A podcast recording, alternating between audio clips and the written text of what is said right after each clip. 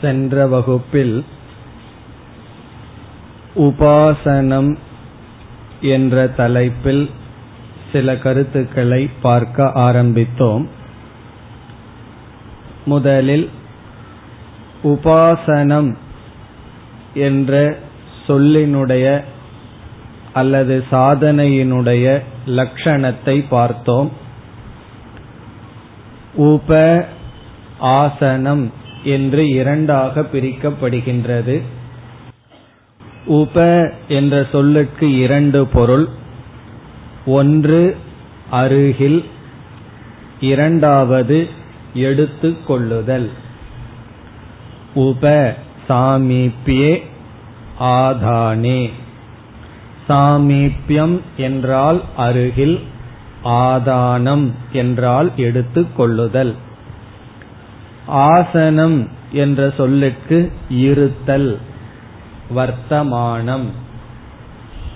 உப என்ற சொல்லுக்கு சமீபம் என்ற பொருள் எடுத்துக்கொண்டால் நாம் யாரை உபாசனை செய்கின்றோமோ அந்த உபாசிய தேவதையினுடைய அருகில் அதிக காலம் இருத்தல். எடுத்துக்கொள்ளுதல் என்ற பொருள் கொண்டால் எதன் துணை கொண்டு நாம் தியானிக்கின்றோமோ அந்த ஆலம்பனத்தை எடுத்துக்கொண்டு அதிக காலம் இருத்தல் தீர்க்க காலம். பிறகு எப்படி இருத்தல் என்று நாம் பார்க்கையில் சமான பிரத்ய பிரவாக கரணேன என்று பார்த்தோம். ஒரே ஒரு எண்ண ஓட்டத்துடன் இருத்தல். எண்ணங்களை நிறுத்துதல் அல்ல எண்ண ஓட்டங்கள் எப்படிப்பட்ட எண்ண ஓட்டங்கள்? சமான பிரத்யம் சமான பிரத்யம் என்றால் ஒரே ஒரு எண்ண ஓட்டத்தில் தீர்க்க காலம் இருத்தல்.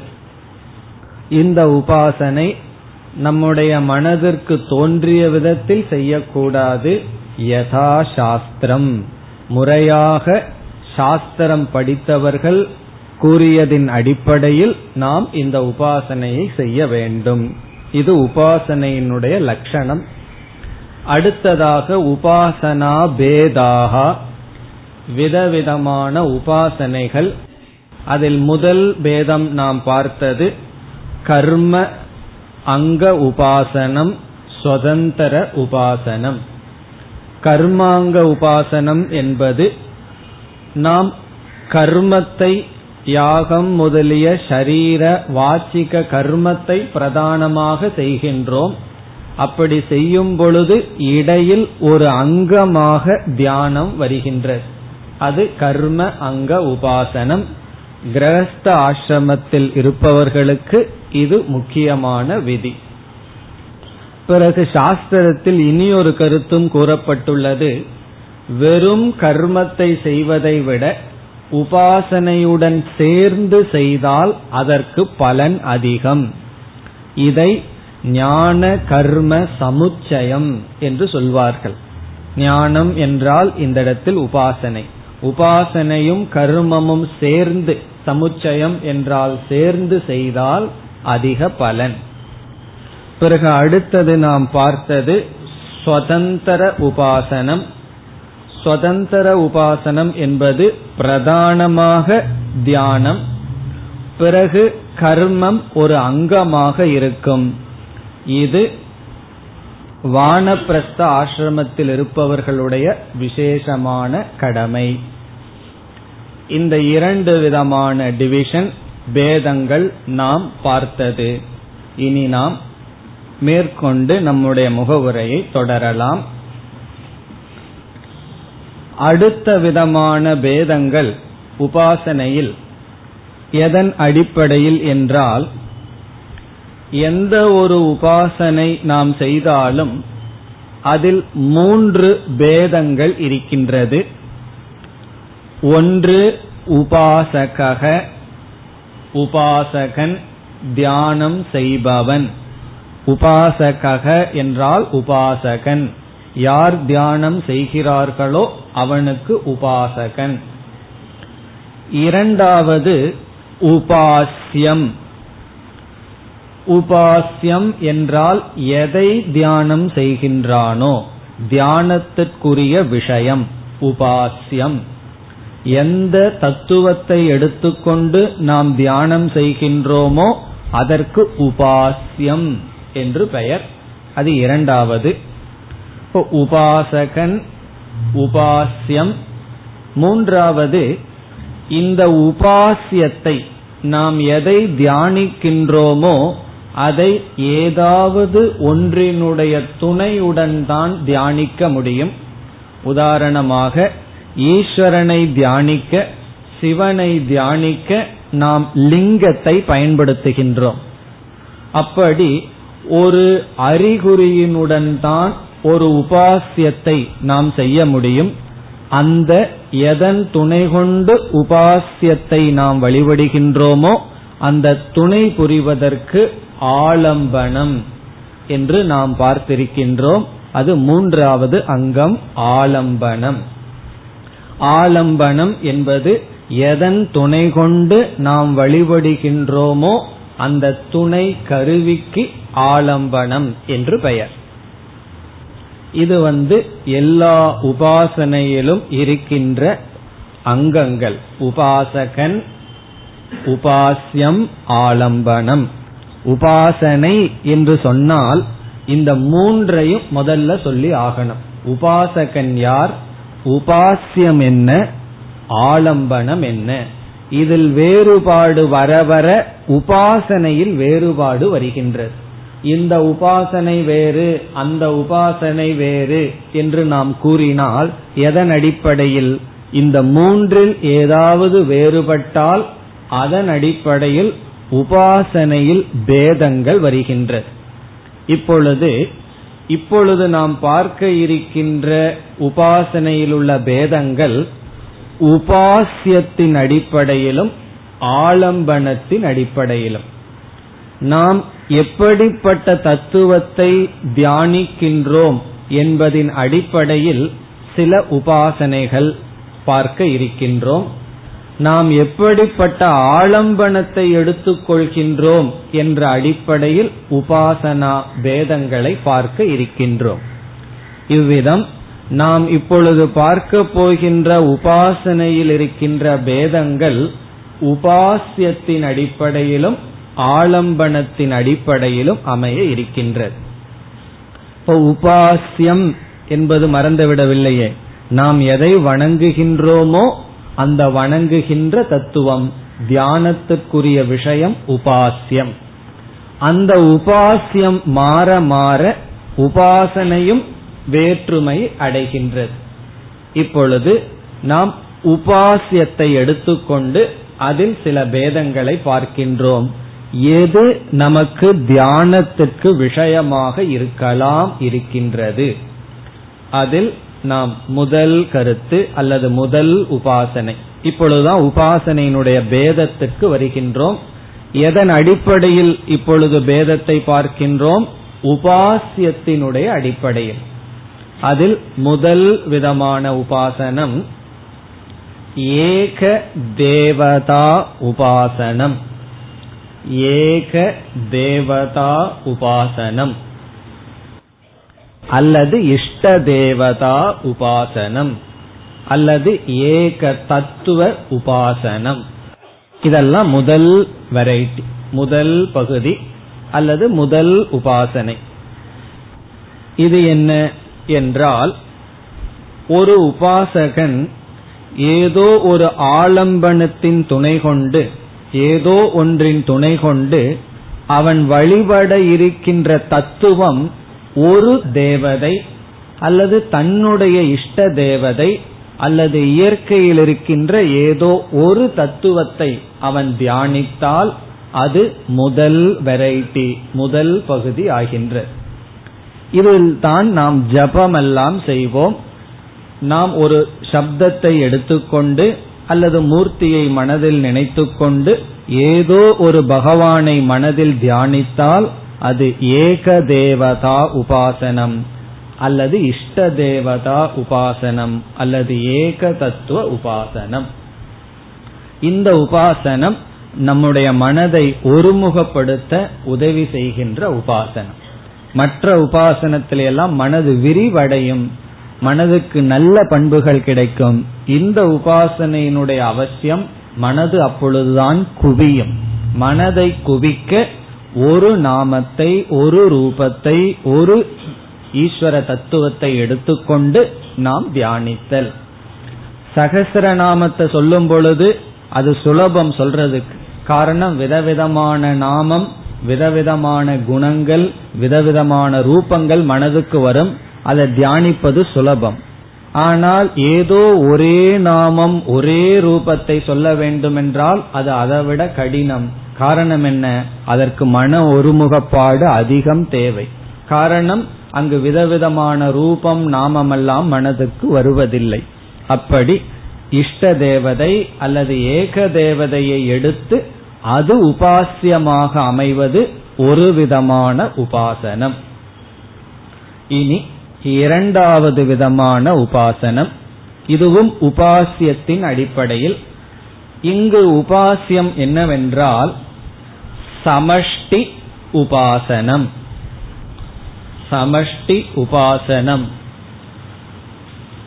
சமஷ்டி உபாசனம் என்றால் இங்கு ஒரு தேவதை உபாசியமாக இல்லை சமஷ்டி அனைத்தும் டோட்டல் அனைத்தும் உபாசியமாக இருக்கின்றது இதைத்தான் இங்கு உபனிஷத்துக்குள் நாம் பரமேஸ்வர உபாசனை என்ற பெயரில் பார்க்க இருக்கின்றோம். சமஷ்டி இந்த சமஷ்டி மூன்று இருக்கின்றது. அல்ல நமக்கு தெரிந்த கருத்து ஒன்று விராட் இனி ஒன்று ஹிரண்ய கர்ப்பன் மூன்றாவது ஈஸ்வரன். ஆகவே இரண்டாவதிலேயே மூன்று உபாசனை இருக்கின்றது. விராட் உபாசனம் ஹிரண்ய கர்ப்ப உபாசனம் ஈஸ்வர உபாசனம் என்று இவைகளெல்லாம் சமஷ்டி உபாசனம். சமஷ்டி உபாசனம் என்றால் என்ன?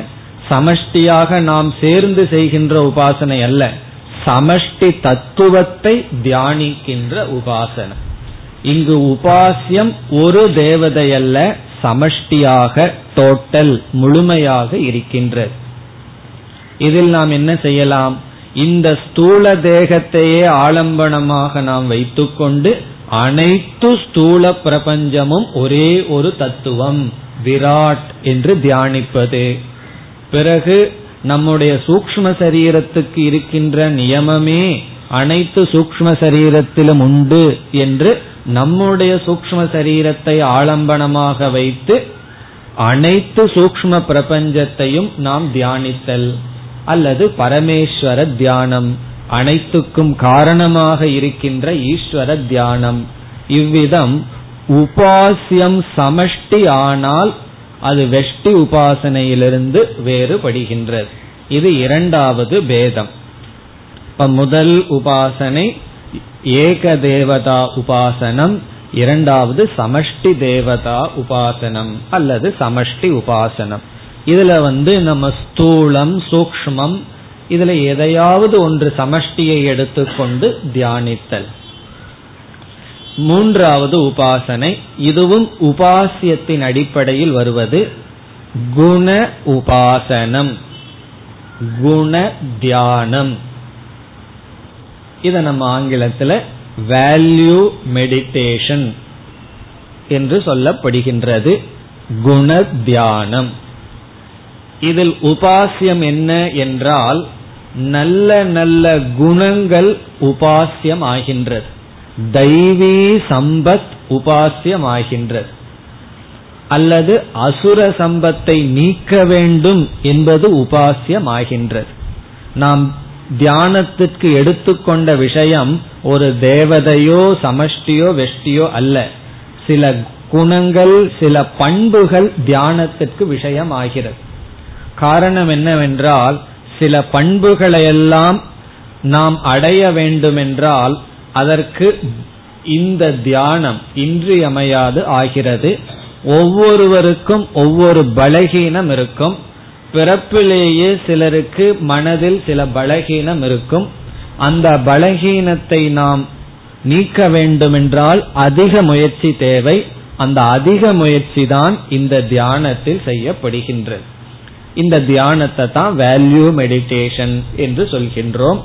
நாம் இந்த உபனிஷத்துக்குள்ளேயே இந்த தியானத்தை பார்ப்போம். சில தத்துவங்கள் சில பண்புகள் சில இயற்கையில் உள்ள நியதிகளையெல்லாம் நாம் எடுத்துக்கொண்டு அந்த தத்துவத்தை ஒரு ஆலம்பனத்தில் பார்ப்பது அந்த உபாசனை தான் குண உபாசனம்.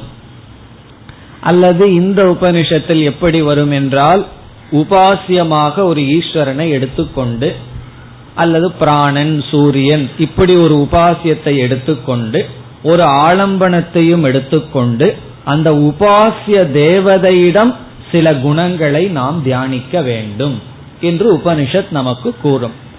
அந்த குணங்களை தியானிப்பதனால் பலன் என்ன என்றால் ஆரம்பத்திலேயே ஒரு நியதி யதா உபாஸ்தே ததா பவதி.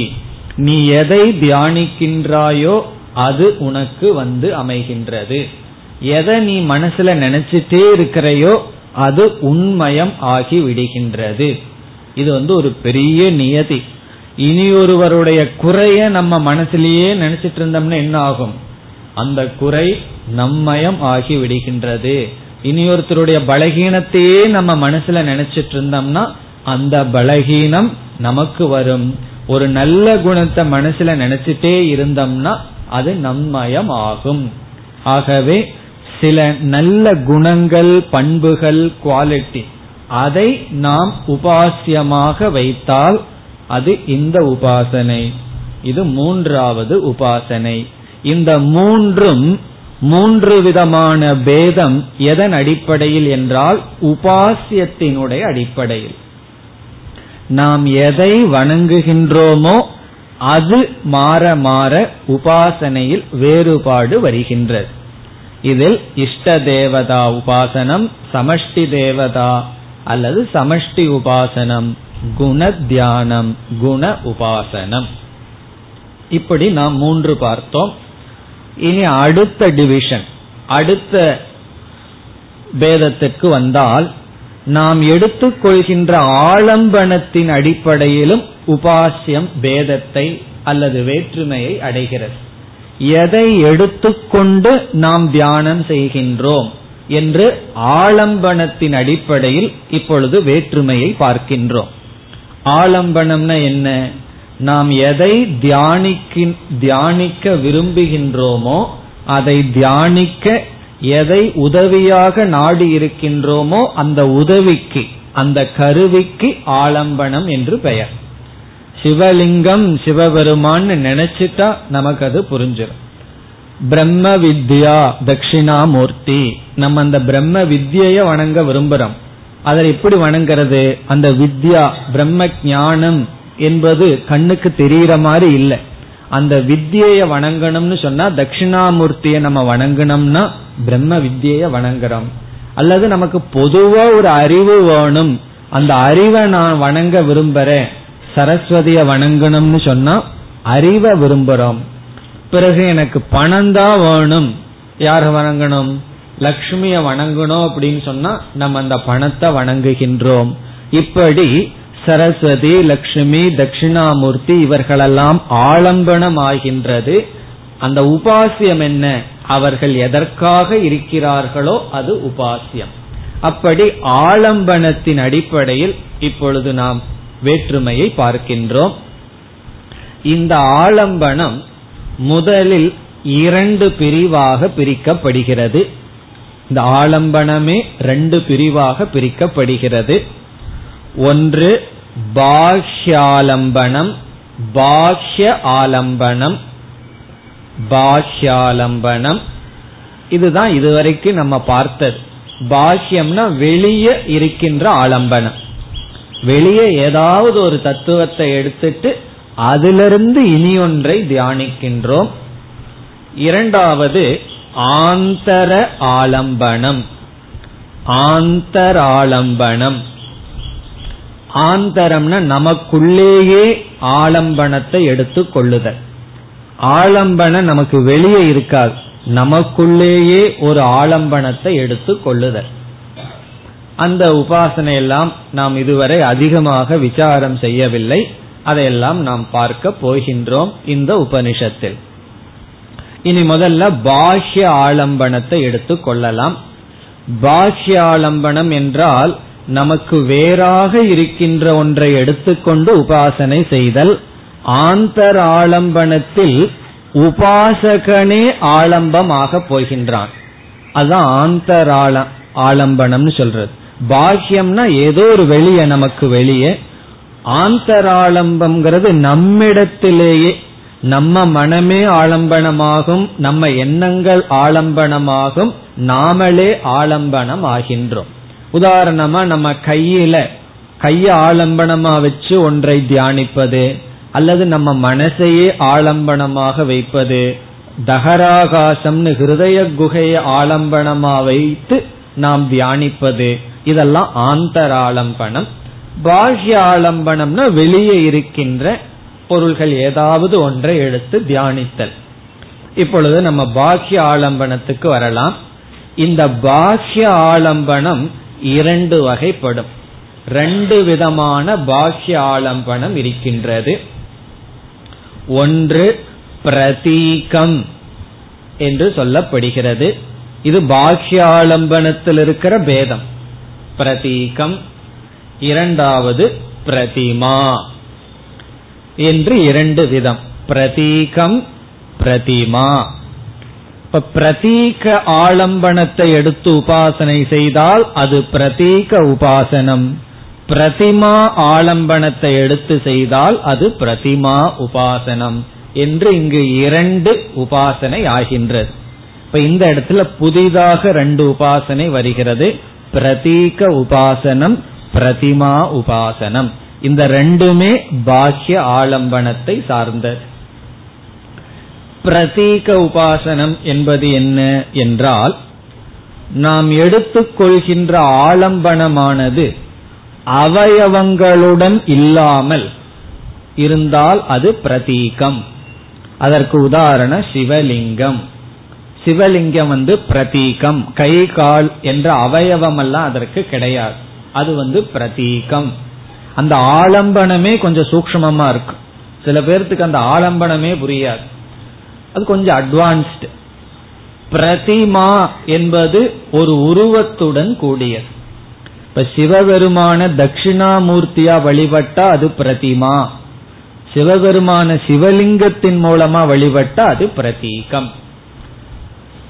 இப்ப பிரதிமா என்றால் கைகால்களுடன் கூடிய ஒரு ஆலம்பனம். பிரதி பிரதீகம் என்றால் அந்த இடத்துல உறுப்புகள் இருக்காது. ஆலம்பனமே கொஞ்சம் சூக்மமாகத்தான் இருக்கு. இப்ப சரஸ்வதியை நம்ம வழிபடுறோம் லக்ஷ்மியை நம்ம வழிபடுறோம் அதெல்லாம் என்ன என்றால் பிரதிமா. அதற்கெல்லாம் ஒரு உருவம் இருக்கின்றது. பிறகு அதே ஈஸ்வரனை வேறு விதத்தில் வழிபட்டால் அது பிரதீகம் ஆகின்றது. இந்த உபனிஷத்தில் நாம் அதிகமான பிரதீக ஆலம்பன உபாசனத்தை தான் பார்க்க போகின்றோம். காரணம் ஓங்காரம் அதிகமாக ஆலம்பனமாக இருக்க போகின்றது. இந்த ஓம்ங்கிற சப்தத்துல சில தியானம் செய்ய போகின்றோம். அதெல்லாம் பிரதீக உபாசனம். காரணம் என்ன? ஓம்ங்கிறதுக்கு ஒரு அவயவம் எல்லாம் கிடையாது.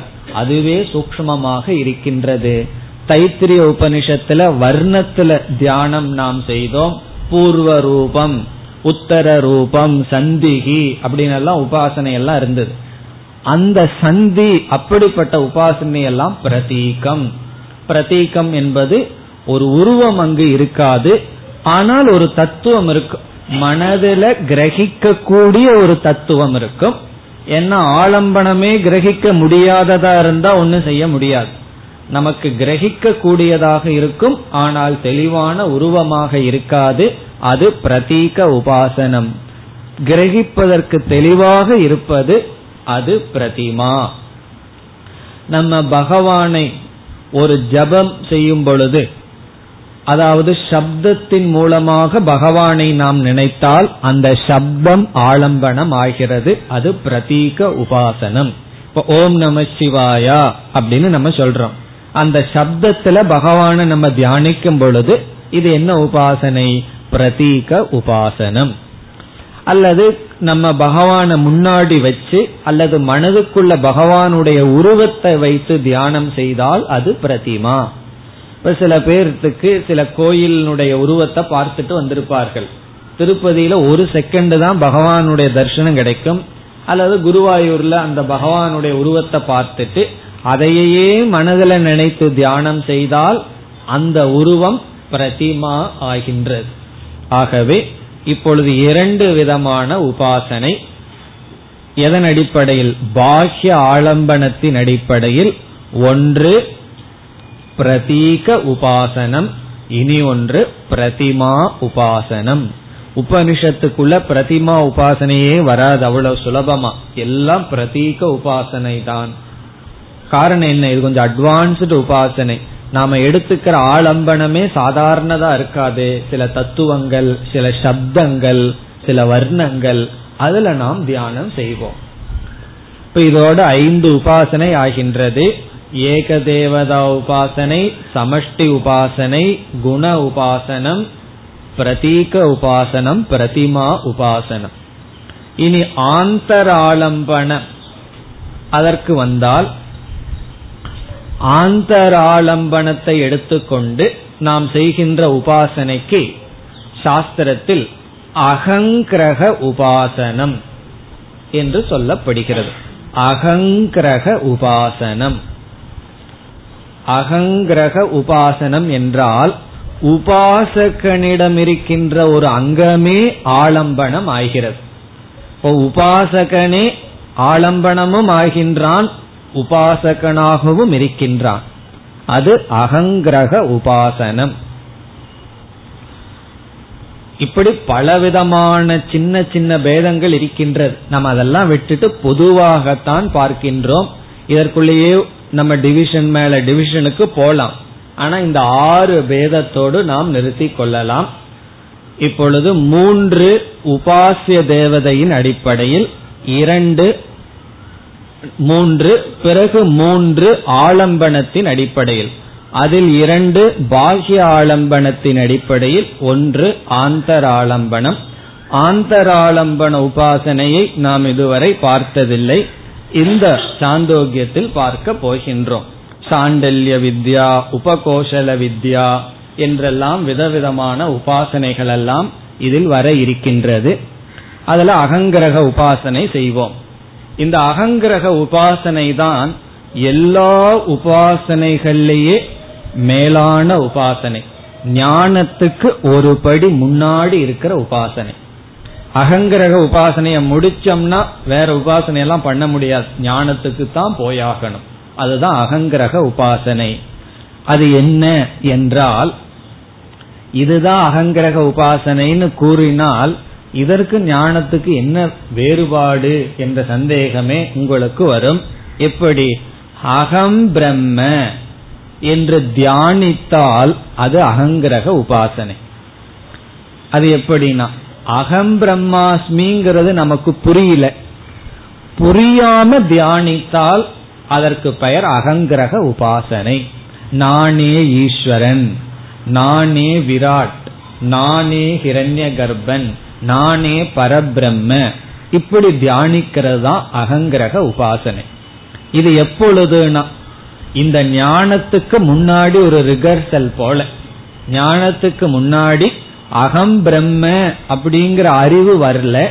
அந்த அறிவுக்கு இவன் வரல. அதற்கு முன்னாடியே சொல்லி வைக்கிறது நான் பிரம்மன்னு தியானம் செய். அந்த ஈஸ்வரனையே நமக்குள்ள தியானம் செய்தல். அதான் அகங்கிரக உபாசனம். இந்த இடத்தில் எல்லாமே ஒன்றாகிறது. உபாசகன் இருக்கான். உபாசியம் இருக்கின்றது ஆலம்பனம் இருக்கின்றது. இந்த உபாசகனுக்கு ஆலம்பனமாக இருக்கிறது உபாசகனே தான். பிறகு அந்த உபாசியத்தை எப்படி தியானிக்கின்றான்னா உபாசகனுடன் பேதம் இல்லைன்னு தியானிக்கின்றான். அப்ப என்ன ஆகுது உபாசகன் ஆலம்பனம் உபாசியம். மூன்றையும் ஒரு அபியாசம் பயிற்சி செய்கின்றான். இங்கு அறிவு வரவில்லை என்றால் உபாசனை தான் செய்ய வேண்டும். இது நம்ம ஒரு உதாரணத்துல பார்த்திருக்கோம். ஒருத்தன் வந்து ஒரு கணக்கை ஒழுங்கா கிளாஸ்ல போட்டு வரலன்னு சொன்னா கணக்குங்கிறது புரிஞ்சுக்க வேண்டிய விஷயம். ஒவ்வொரு ஸ்டெப்பா புரிஞ்சுட்டு போகணும். கிளாஸ்ல அவன் அந்த கணக்கு புரியவே இல்லை. உடனே ஆசிரியர் என்ன சொல்லுவார்? இந்த கணக்க பத்து முறை எழுதிட்டு வா. அப்படின்னு சொல்லுவார். இந்த பத்து முறை எழுதிட்டு வர்றதுதான் உபாசனை. காரணம் என்ன? அந்த விஜயானமய கோஷம் வளர்ச்சி அடையல. அந்த தத்துவத்தை புரிஞ்சுக்க முடியல என்றால் நம்ம என்ன செய்தாகணும்? மனோமய கோஷத்துல அபியாசம் பண்ணி ஆகணும். அபியாசம் பண்ண பண்ண பிறகு புத்தி கொஞ்சம் கூர்மையாகி நமக்கு அந்த தத்துவம் புரியும். அகம் பிரம்மாஸ்மிங்கிறது என்னைக்குமே தியானத்துக்குரிய விஷயம் அல்ல அது என்னைக்குமே விசாரத்திற்குரிய விஷயம் ஞானத்துக்குரிய விஷயம். ஆனால் உபனிஷத்தில் அந்த ஞானத்துக்கு முன்னாடி இந்த உபாசனை இருக்கின்றது. வகிக்கின்றது. இங்க அகங்கிரக உபாசனை பல உபாசனைகளை பார்க்க போகின்றோம். காரணம் என்ன?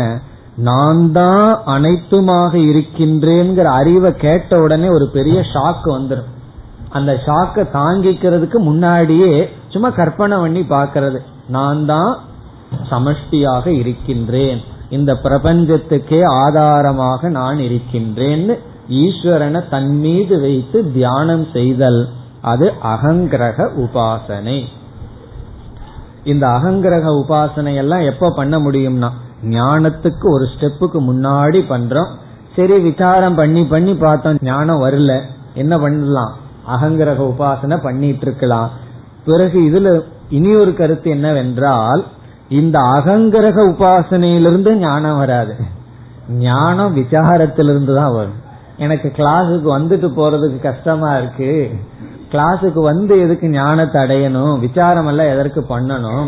நான் அகங்கிரக உபாசனை பண்ணியே ஞானத்தை அடைஞ்சிடறேன்னா கிடையாது. அகங்கிரக உபாசனை நமக்கு நல்ல சம்ஸ்காரத்தை கொடுக்கும் புண்ணியத்தை கொடுக்கும் தகுதிகளை கொடுக்கும் சில பழங்களை கொடுக்கும். அதை நம்ம பார்க்க போறோம். ஞானம் விசாரத்தினாலதான் வரணும். அதனாலதான் ஆரம்பத்துல சில பேர் உபனிஷத்தை பாராயணம் செய்து கொண்டே இருப்பார்கள். பிறகு என்னைக்கு தகுதி வருதோ அப்பதான் எடுத்து விசாரத்திற்கு வருவார்கள். என்னைக்கு ஒரு பொருள் எடுத்துட்டு விசாரம் பண்றோம்னா அதற்குன்னு தகுதி வரணும். அது வராத வரைக்கும் பாராயணத்தில் இருக்கிறது தான் நல்லது. அதே போல தன்னிடத்திலே இருக்கிற ஒரு அங்கத்தை எடுத்துக்கொண்டு குறிப்பாக ஹிருதயம் இவைகளெல்லாம் எடுத்துட்டு அந்த ஈஸ்வர தத்துவத்தை உபாசியத்தை தானாக வழிபடுதல். அப்போ சாஸ்திரம் நமக்கு எப்படி படிப்படியா நம்ம எடுத்து செல்கிறது என்று பார்த்தால் முதல்ல உபாசகன் வேறு உபாசியம் வேறு ஆலம்பனம் வேறுன்னு தான் ஆரம்பிக்கின்றது. இந்த உபாசனைக்குள்ளேயே மேல போக போக உபாசகன் உபாசியத்துடன் தியானத்துக்குரிய விஷயத்துடன் ஐக்கியமாகின்றான். இந்த சம்ஸ்காரத்தை நல்லா புகுத்தி பிறகு உபனிஷத் விசாரத்திற்கு நம்மை எடுத்து செல்கின்றது. இந்த ஆறும் இரண்டு அடிப்படையில் இருக்கின்ற உபாசனா பேதங்கள். இதோடு உபாசனா பேதம் முடிவடைகின்றது. இனி நாம் அடுத்த தலைப்புக்கு செல்ல வேண்டும். அது உபாசனா பலம். உபாசனா பலம். உபாசனையினால என்னென்ன பிரயோஜனம்? உபாசனை பண்றதுனால நாம என்னென்ன பிரயோஜனத்தை அடைகின்றோம்? இப்ப இந்த இடத்திலும் உபாசனா பலத்தை நாம் இரண்டு விதமான உபாசனையின் அடிப்படையில் பிரிக்கின்றோம். எல்லாம் டிவிஷன் மேல டிவிஷன் தான். இந்த இடத்துல ரெண்டு அடிப்படையில் பிரிக்கின்றோம். ஒன்று சகாம உபாசனம். இரண்டாவது நிஷ்காம உபாசனம். சகாம உபாசனைக்கு என்ன பலன்? நிஷ்காம உபாசனைக்கு என்ன பலன்? நாம இதுவரை கூறிய உபாசனையை சகாமமாக செய்தால் என்னென்ன பலன் கிடைக்கும்? நிஷ்காமமாக செய்தால் என்ன பலன் கிடைக்கும்னு பார்க்க போகின்றோம். எல்லா உபாசனையும் அகங்கிரக உபாசனையையும் கூட நாம் சகாமமாக செய்யலாம். அல்லது நிஷ்காமமாக செய்யலாம். அப்படி எல்லா உபாசனைகளையும் நாம் ஆசைப்பட்டும் செய்யலாம் நிஷ்காமமாக சித்த சுத்திக்காகவும் செய்யலாம். வேல்யூ உபாசனையும் கூட சகாமமா செய்யலாம். எப்படின்னா ஒருவருக்கு வந்து தானம் என்ற புத்தியே வரமாட்டேங்குது. அவருக்கே தெரியுது. எனக்கு எடுத்து கொடுக்கறதுக்கு கையே வரமாட்டேங்குது. அவரே சொல்லுவார். சில பேர் சொல்லுவார்கள் கொடுக்கறதுனா மட்டும் என்கிட்ட வந்துடாதுன்னு சொல்லுவார். ஆனா அவர் பார்க்கிறார் தானம் பண்றவங்களுக்கு தான் புகழ் ரொம்ப இருக்கிறத பாக்கிறார் தானம் பண்ணிட்டா அவனிடத்துல ஏதாவது குறைகள் இருந்தாலும் அதை பேச மாட்டேங்கிறாங்க. இப்ப தானம் பண்ற புத்தி நமக்கு வேணும். என்ன செய்யலாம்னா தானம்ங்கிற வேல்யூவை உபாசனை பண்ணுவோம். எதற்குனா அப்பொழுதுதான் நமக்கு புகழ் கிடைக்கும் பெயர் கிடைக்கும். இப்படி காமியமாகவும் சில வேல்யூவை நம்ம உபாசனை பண்ணலாம். அப்படி எல்லா உபாசனைகளையும் சகாமமாக செய்தால் என்ன பலன்? நிஷ்காமமாக செய்தால் என்ன பலன்னு பார்ப்போம். சகாமமாக செய்கின்ற உபாசனைக்கு நாம் ஐந்து பலனை பார்க்க போகின்றோம். ஆசைப்பட்டு உபாசனை பண்ணா ஐந்து பலன். முதல் பலன் ஒவ்வொன்றாக பார்க்கலாம். முதல் பலன் இகலோக ஐஸ்வர்யம். இகலோக ஐஸ்வர்யம். இந்த உலகத்துல நமக்கு ஐஸ்வர்யம் கிடைக்கும். செல்வம் நமக்கு கிடைக்கும். அது எது வேணாலும் இருக்கலாம்.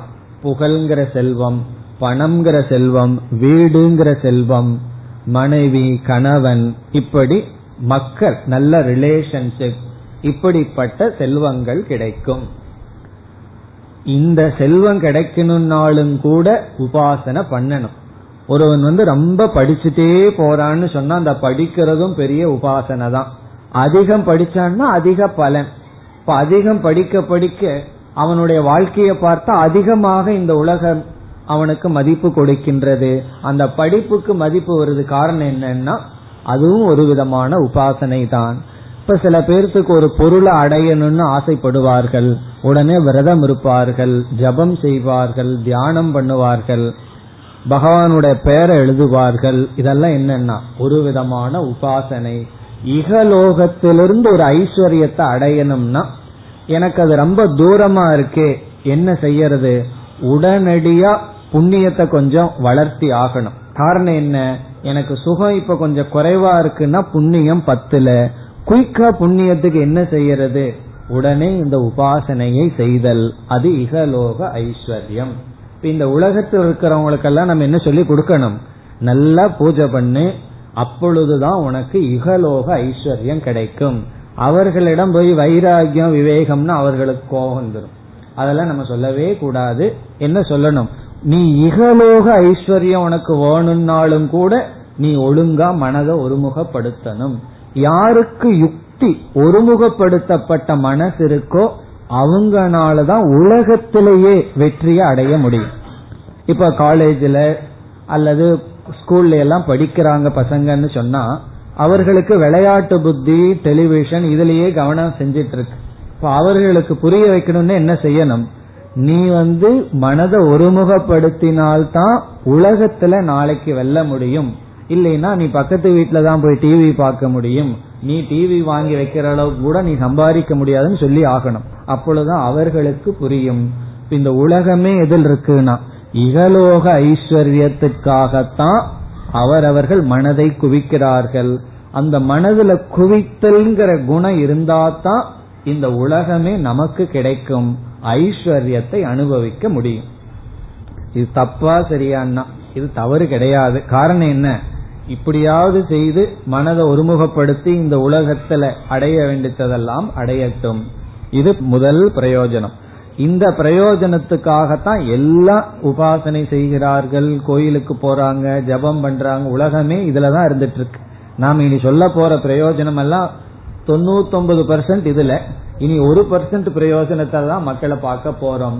எல்லாம் இகலோக பிராப்தி வேணும். இங்க நான் சுகத்தை அனுபவிக்கணும். ஆகவே விதவிதமான தவம் எதற்கு செய்யறதுன்னா இகலோக ஐஸ்வர்யம். அந்த தவத்தினுடைய பலனை வந்தவுடனே அனுபவிப்பார்கள். அந்த பலனை அனுபவிக்கிறதுக்கு தான் விதவித உபாசனை. இனி இரண்டாவது. இரண்டாவது பிரயோஜனம் சித்த ஏகாகிரதா மனது குவிக்கப்படும் சித்த ஏகாகிரதா. இது வந்து சித்த சுத்தியிலையும் பார்க்க போறோம். அதற்கும் இதற்கும் வேறுபாடு இருக்கின்ற. இப்போ ஒருவருடைய மனம் குவிக்கப்பட வேண்டும் என்றால் அவர்களுக்கு வந்து மன தூய்மை அடையணும் ஞானத்துக்கு வரணுங்கிற ஆசையெல்லாம் இருக்காது. அவர்களுடைய மனம் என்றும் விக்ஷேபமாகவே இருந்துட்டு இருக்கும். அவர்கள் வந்து என்ன விரும்புவார்கள்? இந்த விக்ஷேபப்பட்டிருக்கிற மனசை குவிக்கிறதுக்கு என்ன உபாயம்? என்றால் அதுவும் ஒரு காமிய பிரார்த்தனை தான் காரணம் என்ன? மனசை நான் குவிக்கிறது எதற்குனா இகலோக ஐஸ்வர்யத்திற்கு. ஆகவே காமிய உபாசனையினுடைய பலன் சித்த ஏகாகிரதா. இதை ஏன் இந்த இடத்துல சொல்றோம்னா காமியமா இருந்தாலும் மனக்குவியல்ங்கிற பிரயோஜனத்தை நாம் அடைவோம். உபாசனைன்னு பண்ணா அது நிஷ்காமமா பண்ணாதான் மனது குவியம்னு அவசியம் இல்லை சகாமமாக பண்ணாலும் நம்முடைய மனது குவிக்கப்படும். ஆகவே இந்த இடத்துல மனசுங்கிறது நம்மளுடைய உபாதி. நம்மளுடைய உபாதியில இம்ப்ரூவ்மெண்ட் வரும். முதல்ல வந்து நமக்கு வெளியிருக்கிற பொருள்ல இம்ப்ரூவ்மெண்ட் கிடைக்கும். உபாசனை பண்ணோம்னா நமக்கு வந்து நல்ல ஜாப் கிடைக்கும் நல்ல பொருள் நல்ல வீடு சுற்றி இருப்பவர்கள் எல்லாம் நம்ம விரும்பத்தக்கவர்களை வாங்கலாம் உபாசனையில. பிறகு உபாசனையினுடைய இனியொரு பலன் நம்மளே ஒரு ரிஃபைன்டு பர்சனாலிட்டி ஆவோம். இப்போ உபாதியில வர்ற இம்ப்ரூவ்மெண்ட் முன்ன சொன்னது வெளியே இருக்கிற இம்ப்ரூவ்மெண்ட் இது வந்து இரண்டாவது பலன்.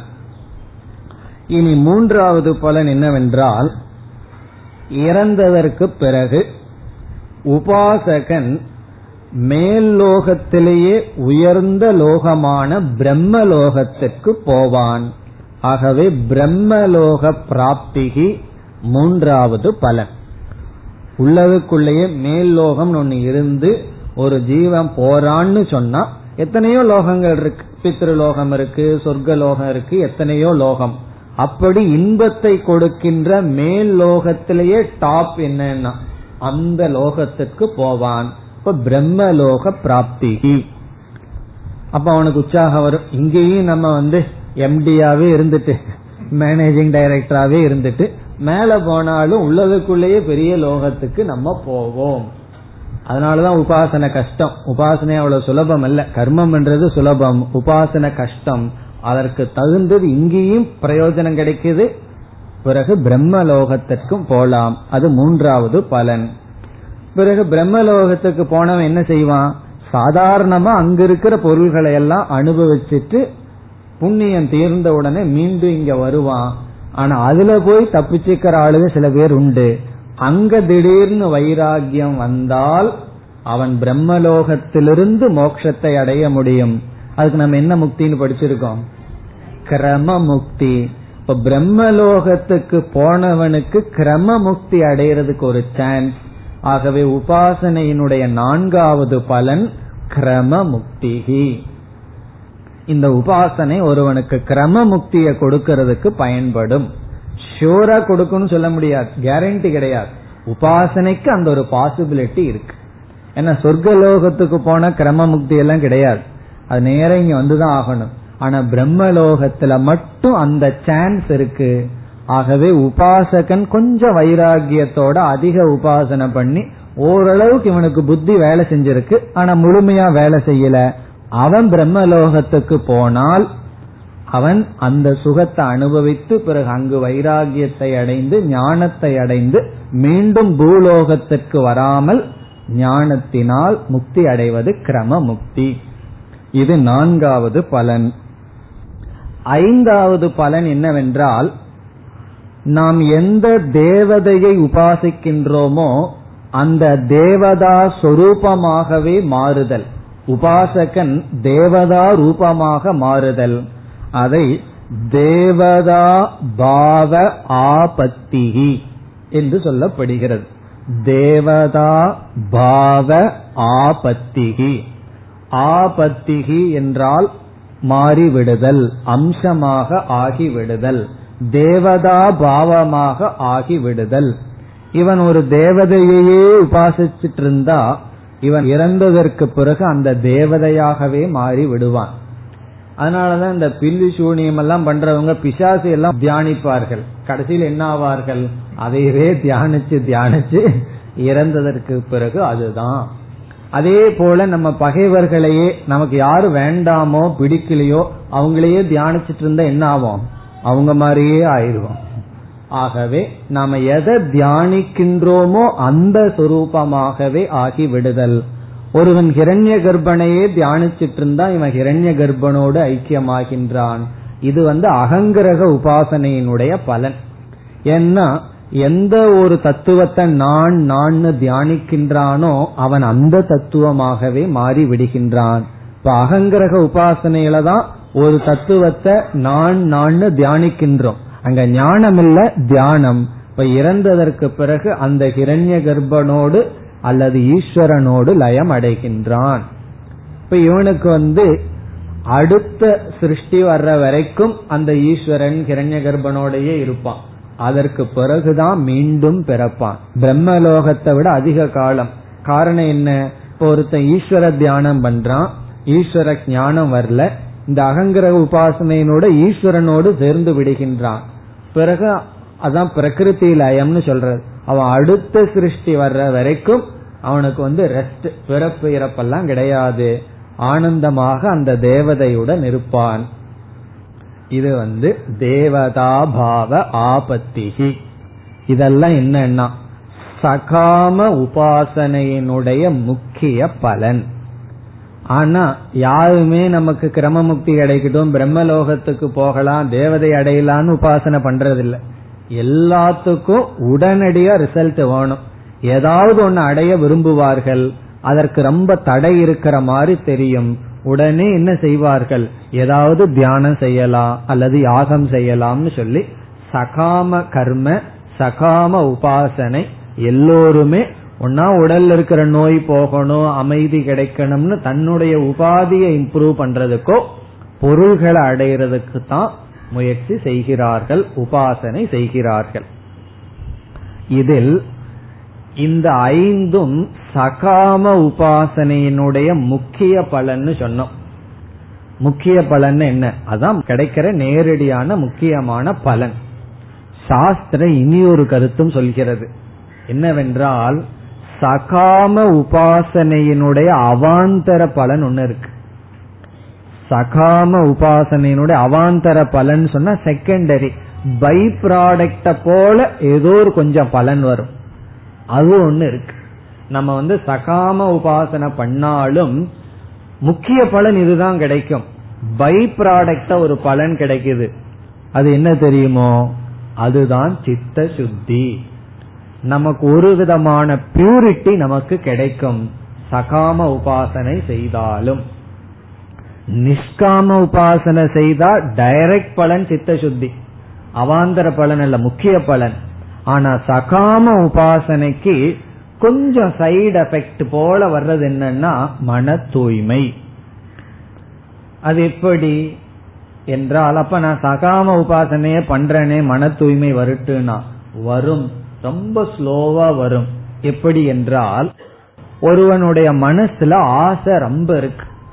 அவன் மனசையே பாக்கிறான் இந்த ஆசைய வந்து வெறும் விவேகத்தினாலேயோ அல்லது விசாரத்தினாலேயோ நீக்க முடியாது. இது அவ்வளவு வேரூன்று இருக்கு. இந்த ஆசைய நான் அனுபவிச்சு தான் தீரணும்னு முடிவு பண்றான். இப்ப பணத்தை சம்பாதிக்கலாம்னு ஆசை அல்லது ஏதாவது ஒரு பதவியில் இருக்கணும்னு ஆசை வந்துடுது. பார்க்கிறான் இந்த ஆசை ஏதோ அனாவசியம்தான் இருந்தாலும் இந்த ஆசை அனுபவிச்சா தான் போகும்னு இவனுக்கு நல்லா தெரிகிறது. அப்ப இவன் என்ன செய்யறான்? அதற்கு தகுந்த முயற்சியை செய்கின்றான் உபாசனைய பண்றான். அந்த உபாசனையினுடைய பலனால ஆசைப்பட்ட பொருளை அடையறான். பிறகு அனுபவிக்கிறான். அப்ப அவனுக்கு புத்தி வரும். ஆமாம் அனுபவித்து விட்டோம்.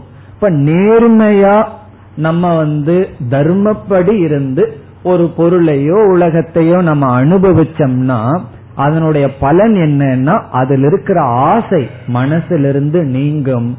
அப்படி ஆசை மனசிலிருந்து அனுபவத்தன் மூலமா தீர்றதுக்கு காரணம் என்னன்னா சகாம உபாசனை. இவனுக்கு ஆசை இருக்கு. அது அனுபவிச்சா தான் போகும். அதற்கு தகுந்த முயற்சி பண்ணவே இல்லை. சோம்பேறியா ரஜோகுணத்திலையும் கூட கிடையாது. தமோ குணத்தில் இருக்கான்னு வச்சுக்கோமே. பிறகு என்ன ஆகும்? இவன் இறக்கும் பொழுது எல்லா காலத்திலும் அந்த ஆசையோட தான் போவானே தவிர என்ன ஆசையை அனுபவிக்கல அது போகாது. ஆகவே இவனுக்கு கொஞ்சம் கூட சித்த சுத்தி வராது. ஆசை மனசுல இருந்து கொஞ்சமாவது நீங்கணும்னா அதற்கு இவன் முயற்சி பண்ணணும். ஒரு கால் உபாசனை செய்திருந்தால் அந்த உபாசனை இவனுக்கு எதை கொடுக்கும்? ஆசைப்பட்ட பொருளை கொடுக்கும். அதை அனுபவிப்பான். பிறகு அட்லீஸ்ட் எழுபத்தஞ்சு வயசு அல்லது எண்பது வயசு அல்லது சாக போகும்போதாவது எப்படி போவான்? நான் அனுபவிக்க வேண்டியதெல்லாம் அனுபவிச்சிட்டேன்னு ஒரு திருப்தியா போவான். காரணம் என்னன்னா அதற்கு இந்த உபாசனை பயன்படுகின்றது. அதனால சாஸ்திரத்துல காமிய கர்மத்துக்கும் கூட அவாந்தர பலன் சித்த சுத்தி அப்படின்னு சொல்லப்பட்டிருக்கு. ஆசைப்பட்டா பரவாயில்ல. அதனால இது எதற்குன்னு சொன்னா நம்ம கொஞ்சம் வேதாந்தத்துக்கு வந்துட்டு எல்லாரிடம் போய் ஆசைப்படக்கூடாது நிஷ்காமம் நிஷ்காமம் சொல்லிட்டு இருக்க கூடாது அவர்கள் சகாமமாகவே இருக்கட்டும். அதனுடைய பலன் ஒரு பை ப்ராடக்டா என்ன கிடைக்கும்? சித்த சுத்தி கிடைக்கும். எப்படி? மனதில் இருக்கிற ஆசைகள் எல்லாம் மெதுவாக நீங்க நீங்க. இனி நம்ம நிஷ்காம உபாசனையினுடைய பலனுக்கு வருகின்றோம். இப்ப இத்தனை உபாசனை இருக்கு. இதுல ஏதாவது உபாசனை அல்லது எந்த உபாசனையையும் நாம் எனக்கு இகலோக ஐஸ்வர்யம் வேண்டாம். காரணம் என்ன? இந்த இகலோக ஐஸ்வர்யம் வந்து அனித்தியம் அப்படிங்கிற அறிவு வந்தாச்சு. கொஞ்சம் வைராகியம் வந்தாச்சு. எனக்கு இதெல்லாம் வேண்டாம் என்று இகலோக ஐஸ்வர்யம் பிறகு எனக்கு பரலோக ஐஸ்வர்யமும் வேண்டாம். எனக்கு பிரம்மலோகமும் வேண்டாம். பிறகு அந்த தேவதையுடன் ஐக்கியமாகவும் வேண்டாம். காரணம் என்ன? அந்த தேவதையே சம்சாரியா தான் இருக்கு. இனி ஒரு சம்சாரியோட போய் நான் எதற்கு சேரணும்? அதுவும் வேண்டாம் என்று நிஷ்காமமாக உபாசனை செய்தால் ஒரே ஒரு பலன் என்னன்னா எந்த உபாசனை செய்தாலும் அதற்கு ஒரே ஒரு பலன் அதிகாரித்துவ பிராப்திகி. மோக்ஷத்துக்கு தகுதி அடைதல் ஒரே ஒரு பிரயோஜனம் தான் அதிகாரித்துவம்னா ஞானத்துக்கு தகுதியை அடைவான். ஒரே ஒரு பிரயோஜனம் இந்த பிரயோஜனம் தான் பெரிய பிரயோஜனம் சாதாரண பிரயோஜனம் அல்ல.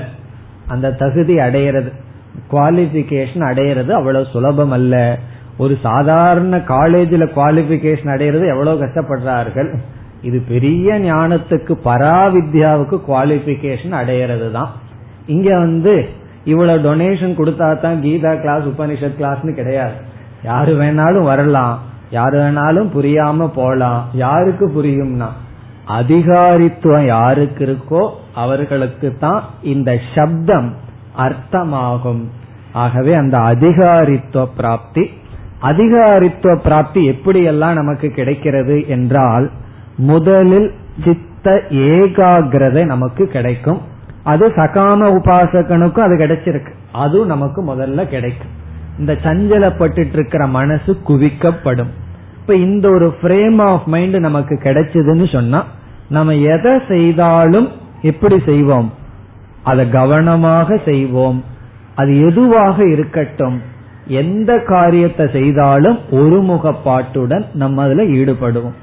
எல்லா காரியத்தையும் அப்படி செய்யணும். அது வெஹிக்கிள் டிரைவ் பண்றதாகட்டும் சமையல் பண்றதாகட்டும் எதை செய்தாலும் ஒருமுகப்பாட்டுடன் செய்தோம்னா அதே ஆட்டிடியூடோட சாதகன் வந்து கிளாஸ்ல வந்து உட்கார்ந்தா அந்த கிளாஸ் எப்படி இருக்கும்னா ஒரு மணி நேரமும் முழுமையா அந்த ஆசிரியர்னுடைய சப்தத்திலேயே தான் மனசு இருக்கும். காரணம் என்ன? இந்த உபாசனை அவ்வளவு ஒரு ட்ரைனிங் நம்ம மைண்டுக்கு கொடுத்திருக்கு. வேறொரு இடத்துல சொல்லப்படுது பஞ்சதசியில வித்யாரண்யர் சொல்றார் இந்த காலத்துல அவர் எழுதுனதும் ரொம்ப வருஷத்துக்கு முன்னாடி அப்ப சொல்ற இந்த காலத்துல வந்து இந்த மாணவர்களுக்கு வேதாந்தத்தை புகுட்டுறதுக்கு ரொம்ப கஷ்டமா இருக்குங்கிற அவரு காலத்திலேயே. நீ இந்த காலத்துல என்ன சொல்றது? காரணம் என்ன? அகிருத்தி உபாஸ்திகின்னு சொல்ற அகிருத்தி உபாஸ்திகினா மாணவர்கள் எல்லாம் உபாசனை பண்ணாம கிளாஸுக்கு வந்து விட்டார்கள் அப்படின்னு சொல்லி சொல்ற ஒரு உபாசனையும் பண்ணாம ஏதோ கொஞ்சம் வைராகியம் வந்துடுது வந்துட்டாருங்களாம் வேதாந்தத்துக்கு. அதனாலதான் வந்திருக்கார்கள். அந்த வைராகியம் மட்டும் கொஞ்சம் இருக்கு ஆனா உபாசனை இல்ல. அதனால என்னன்னா ஒரே கிளாஸ பத்து முறை எடுக்க வேண்டியது இருக்கு. ஒரே ஐடியாவை பத்து முறை சொல்ல வேண்டியது இருக்கு. காரணம் என்னன்னா அடிக்கடி அவுட் ஆஃப் ஆர்டர் திடீர்னு ஆள் கிளாஸ்ல இருக்கிறது இல்ல. ஆள் இருப்பார். மனசு கிளாஸ்ல இருக்கிறது இல்ல. காரணம் என்னன்னா உபாசனை போராதது தான் அப்படின்னு ஒரு காரணத்தை சொல்றார். அதாவது இப்ப நமக்கு ஏன் அவ்வளவு குயிக்கா ஞானம் உள்ள போக மாட்டேங்குதுன்னா மன ஒருமுகப்பாடு நம்மிடம் மிக மிக குறைவாக இருக்கிறது. அதுவும் இப்ப இருக்கிற சயின்ஸ் என்ன பண்ணுது தெரியுமோ? மனதை தீட்டுதே தவிர மனதை கூர்மையாக்குகிறதே தவிர மனதை ஒருமுகப்படுத்துறதுக்கு உதவி செய்வதே கிடையாது. யாராவது ஒரு பையனை கூப்பிட்டு நாலாம் வாய்ப்பாடு சொல்ல சொல்லுங்க பார்ப்போம் கால்குலேட்டர் இல்லாம சொல்லிடுவானா இந்த காலத்துல? காரணம் என்ன? அறிவு வந்து அறிவு இருக்கு. அந்த காலத்துல நம்ம குழந்தையா இருக்கும்போது என்ன அறிவு இருந்ததோ அதை விட இந்த குழந்தைகளுக்கு அறிவு இருக்கு. ஆனா ஒரு இடத்துல ஏன் உட்கார மாட்டேங்குது? மனம் யுக்தி ஆவதில்லை. எப்பொழுது பார்த்தாலும் டிஸ்டர்பன்ஸ் மனச்சஞ்சலம். இப்ப இந்த உபாசனை வந்து நம்ம இருக்க வைக்கும் பொறுமையை கொடுக்கும் மனதை ஒருமுகப்படுத்தும். இப்படி ஒரு பிரயோஜனத்தை கொடுக்கின்றது. பிறகு வேறு எப்படியெல்லாம் நம்மை தகுதிப்படுத்துகிறது? அடுத்த வகுப்பில் பார்ப்போம். ஓம் போர் நமத போர் நமிதம் போர் போர் நமுதச்சதேம் பூர்ணய பூர்ணமாதாய பூர்ணமேவாவசிஷ்யதேம். ஓம் சாந்தி சாந்தி